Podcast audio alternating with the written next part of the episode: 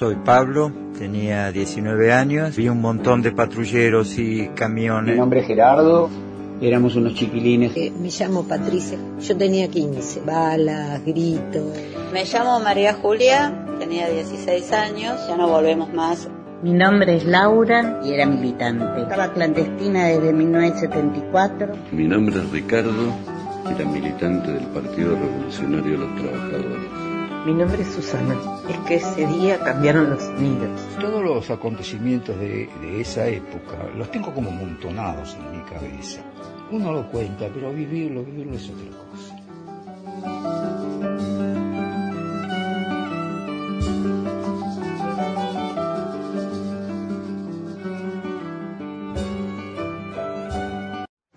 Mi nombre es Ricardo. El 24 de marzo del 76 tenía 22 años. Era militante del Partido Revolucionario de los Trabajadores. Antes de esa fecha ya había sido detenido dos veces y en la segunda fui torturado durante varios días. La, persecución a los militantes populares comenzó antes del golpe de Estado.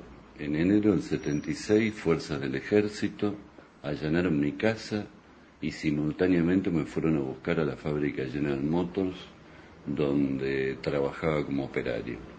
Con la ayuda de unos compañeros de trabajo logré escapar escondido en un camión mosquito, esos que llevan varios autos en dos niveles.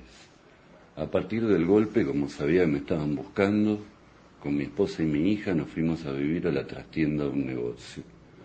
Traté de conseguir nuevamente trabajo en una fábrica y entré en cierre relámpago, pero a los pocos días el capataz me avisó que pasaban los datos a la policía de todos los empleados. Así que me fui y de ahí en más solo hice trabajo, pero en forma independiente. Por familiares de, de compañeros que, que iban deteniendo, sabía que les preguntaban por mí. Me movía con el documento de mi hermano, que había sido miembro de la Fuerza Aérea, pensando que esto me podía proteger de alguna manera.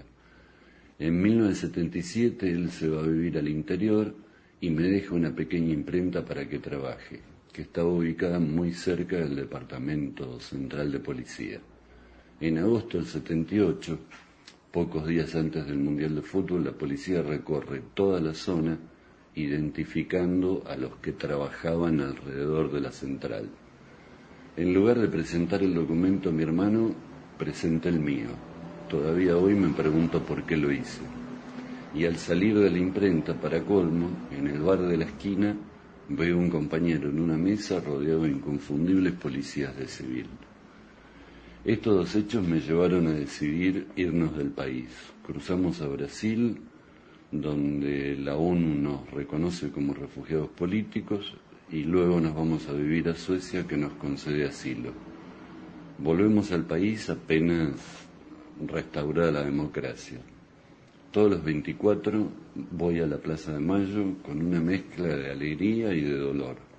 Alegría al ver cómo la lucha por la verdad y la justicia sigue viva y dolor por los que no están dolor que se revive cada 24 a pesar del tiempo transcurrido.